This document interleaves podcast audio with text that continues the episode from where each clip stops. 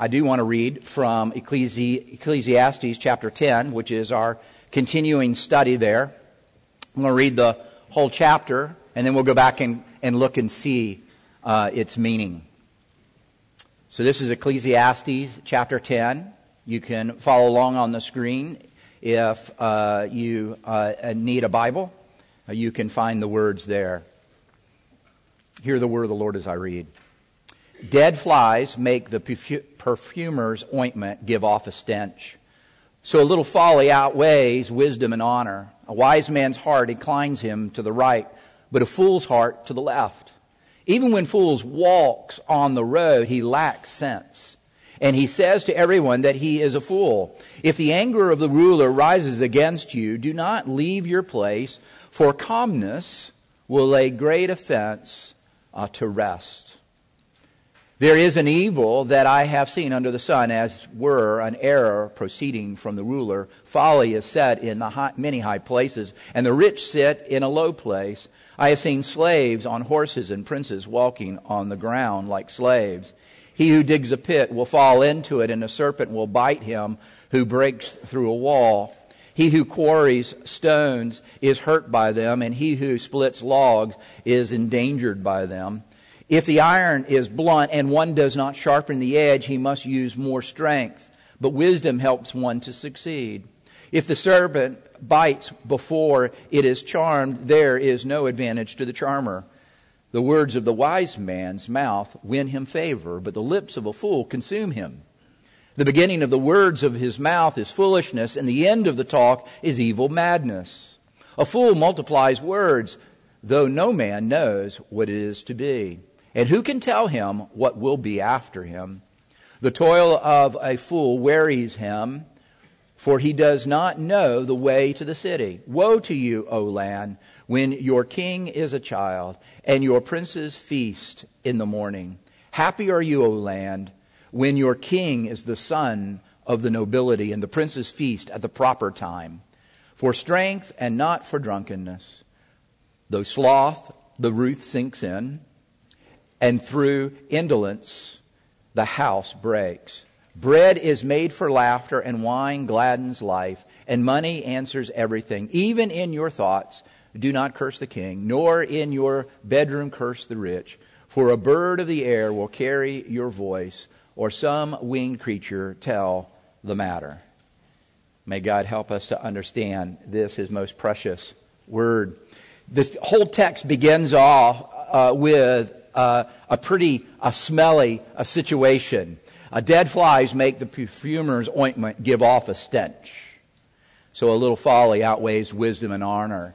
You remember the old prank in weddings is why everybody's in the uh, sanctuary for the wedding. Uh, some have gone off, uh, bought a can of sardines or two, and uh, uh, lay them bare sardines on the manifold of the engine so that when the groom and the bride get in the car, crank it up, you can't tell yet because it needs a little heat.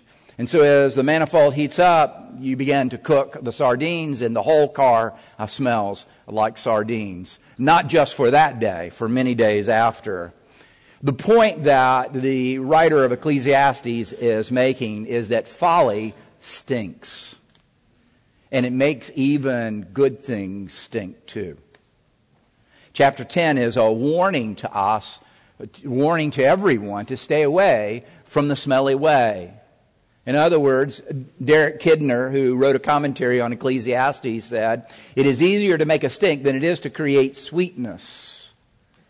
And so the question that, that uh, we ought to answer is what, what is the smelly way? What is this folly that he's talking about? And so we, in order for us to get our minds around that, he contrasts he contrasts uh, two different ways to live in this world. Uh, and one of the ways is folly, and the other way is wisdom. The problem is that we often think that folly is about a choice between good and evil, and it's not. Not usually. It's usually between what is wise to do and what is foolish uh, to do. Folly refers to someone who does not fear God And we said that the Bible defines fearing God as one who lives his life before the face of God. Someone who recognizes that there's someone above the sun.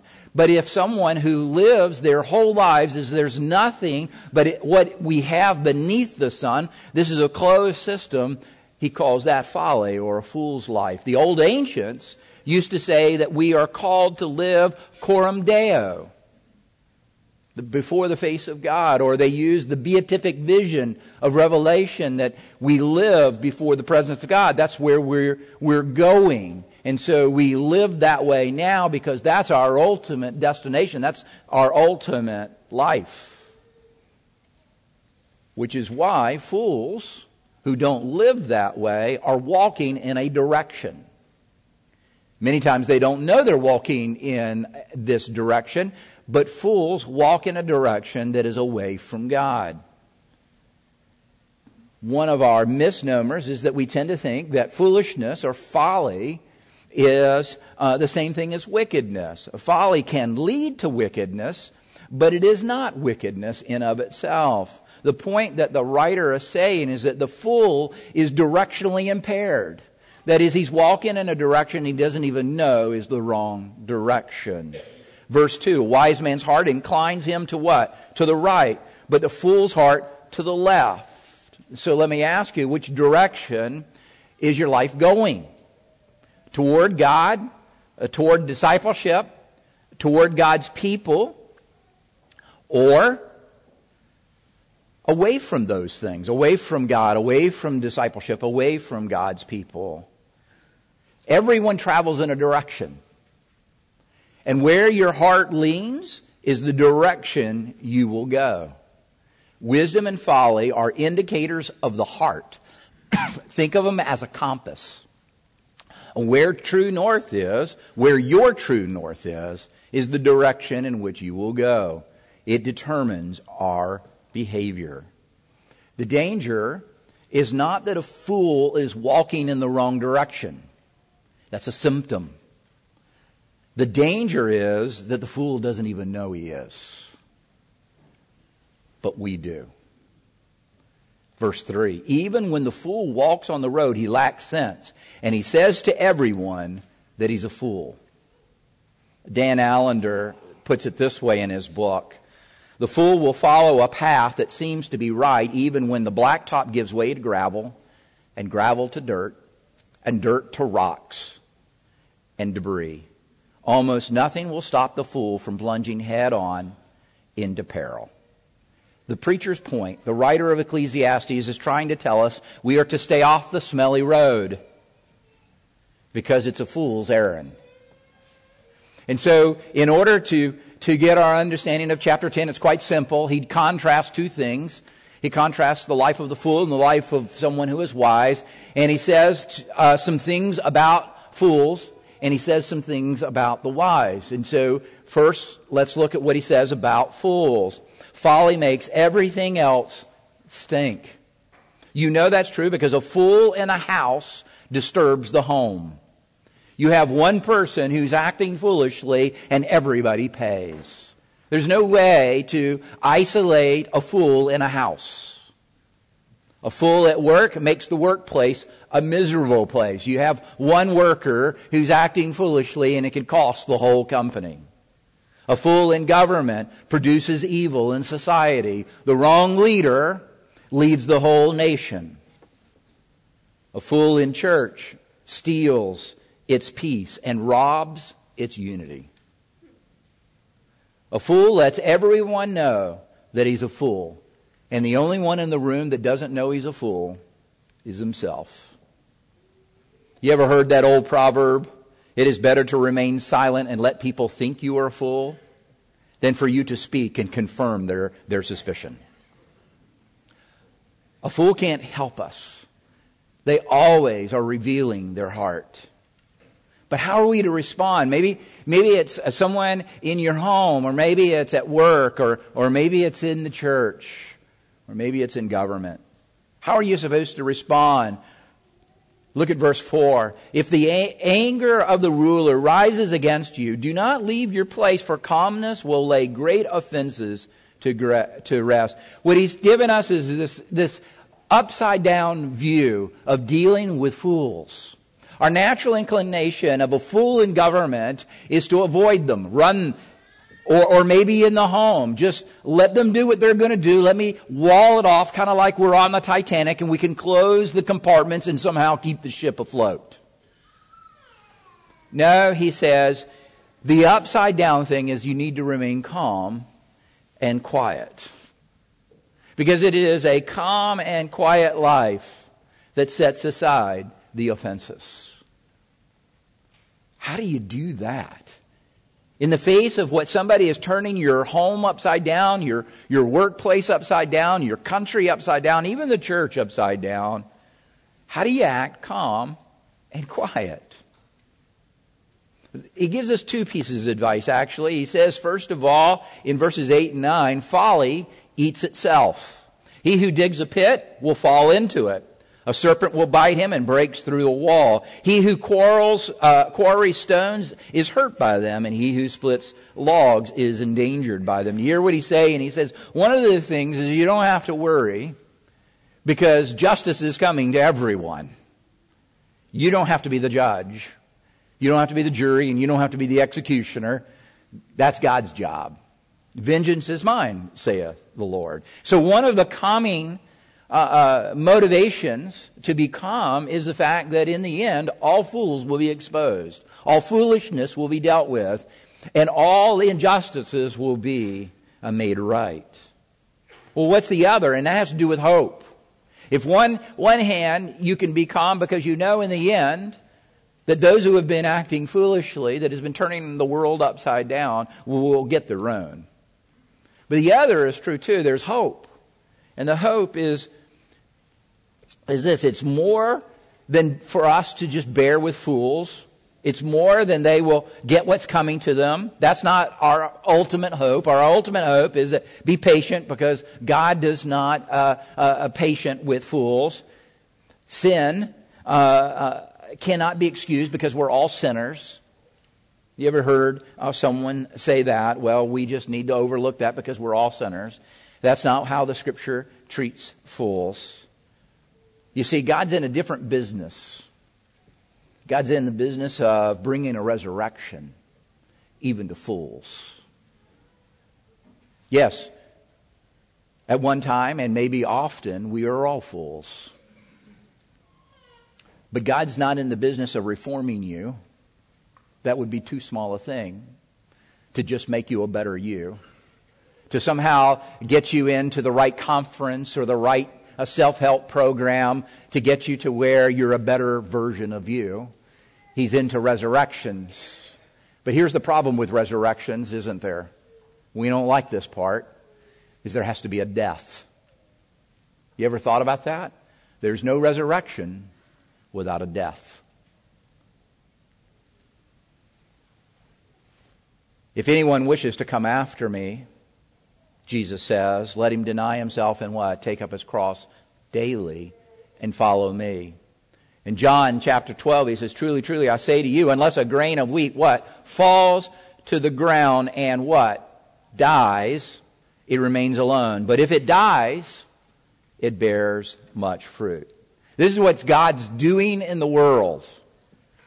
He's taking the ungodly, the fools, because there's really all are foolish. All were walking in the direction away from God. Not one, according to Romans, was righteous. Everyone had turned his own way. But God caused the iniquity of us all to fall on him.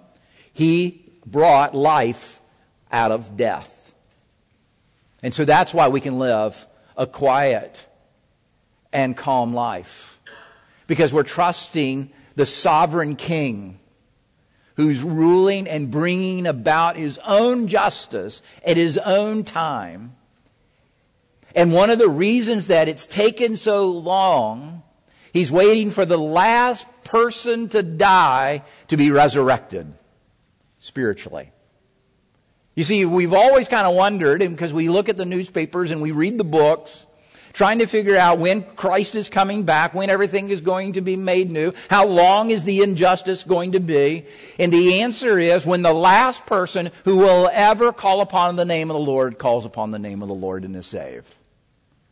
And you say, well, when is that? Who knows? But aren't you glad he's that patient? Imagine if he had decided the day before you became a Christian that was the last day on earth. Aren't you glad that he didn't say, you know what? It'd be nice to have them, but I'm, I'm pretty tired of those people. So let's go in and start anew. Let's go in and make all things new. Let's go in and, and take away all that is old and bad and bring new the day before you heard the gospel. And so when we get very impatient with fools, we need to remember why he's waiting. He's waiting to do the last resurrection. He's waiting until the last person that he is calling answers the call. And you and I have no idea, but we are glad it's not today. Because there might be somebody like Connie who had a mail carrier who was willing to share the gospel. Well, since that was the encouraging part, here's the discouraging part. Three applications for the wise. And it's what he spends most of his time on. He spends very little time talking about fools. He spends most of his time about those who have moved from being a fool into wisdom. Verse 14 A fool multiplies words, though no man knows what it is to be, and who can tell him what will be after him. Verse 20 Even in his thoughts, do not curse the king, nor in your bedroom curse the rich, for a bird of the air will carry your voice, and some winged creature uh, tell the matter. What is he saying? He's, he's saying you need to be wise in your words. You need to understand your words carry freight. You need to know that words can heal, but words can hurt. They have the power to give life and they have the power to take life. Words do. Whoever came up with the crazy little kid saying, sticks and stones will hurt my bones, but words will never hurt me, has never been hurt by words. Many times, words do more damage than sticks and stones ever could dream. Notice the type of words that are used in verse 12. The words of a wise man's mouth, what? Win him favor. The problem there is the word that is there for favor is the only Old Testament word for grace. For grace. You see, the words of the wise are grace filled. The words of the wise is the one who has decided that he's going to fill his words with grace because he has received grace, because she has been given grace. Favor is the word that we want to have. We want grace. And because we have been given grace, we become instruments of grace. What, what the old divines used to call the means of grace. That as our words go out, they can bring healing to the soul. Because we know it's true that the hurtful words can go out and tear the heart right out of a chest of a human being. Some people are always finding fault. Sometimes that's because that's how they were raised. Sometimes it's the only way they know how to relate to others. But some people find fault in others rather than affirming the good, the beautiful, and the lovely that are in people. And I'm not talking about somebody who is basically optimistic and someone who's basically pessimistic. I'm just saying the way in which we uh, delve out our words. We have the opportunity to give grace because we have been given grace. People of God who are people of grace give grace. And not in the teaspoon level, that we tend to do. You ever, you ever notice the way that God gives us grace versus the way that we give grace out? God decides that we need grace because we're struggling. And we, we're praying and we want, we want encouragement. We want to, we want to find uh, uh, uh, success and, and, and we want to find victory over something that is just really troubling us. And so what God does is he rents the largest dump truck in the world and he brings it and he backs it up to you and then he pulls the lever and he says, do you need this much? Well, let me give you some more. And then you've got the whole truckload of grace. But when it's our turn, to give grace to some. Somebody's offended us. Somebody has said something and it's been hurtful to us. Someone has done something that's been hurtful for us. And so we go out into the, into the cabinet and we grab the real teaspoon, not the teaspoons that you can get at your local department store, but the ones that you get for fine china that is so small. I thought about bringing them to you. I've got about six of them. They're so small. Who can put anything on them? They're meant for stirring in the cup. That's our, that's our version of giving grace. Yeah, you offended me. I'm going to give you some grace, but here it is. No more. And then maybe if they somehow grovel enough or they've paid enough penance, you might reach back in there and get them another teaspoonful. You see, that's not the way it was meant to be. Not for the wise. That dump truck, we're supposed to load it back up with grace. And then back it up to the people who've offended us the most and pull the lever and give them way more. That's the way living a calm and quiet life turn offenses. It's not just you sitting in a corner and letting somebody step on you. It's giving them grace when they don't deserve it because that is definition of grace. You say, that's, that's impossible to be like that. Well, that's what God has done for you. The second piece of, uh, of application that he gives us is in verses 16 and 17. He says, Woe to you, O land, when your king is a child and your princes feast in the morning. Happy are you, O land, when your king is the son of the nobility and your princes feast at the proper time for strength and not for drunkenness. If the first piece of advice has to do with our, our words, the second one is with our leadership. That our leadership is supposed to be affected by wisdom of an upside down set of values that the kingdom has. Not the kingdom of man, but the kingdom of God. There's this great story in history where Charles XII, he was the king, the new king of Sweden. He was a teenager when he became king. And he was uh, young and immature and impulsive. Those are not great qualities of a king. He and his friend would often ride their horses through the palaces and shoot off their guns, doing great damage.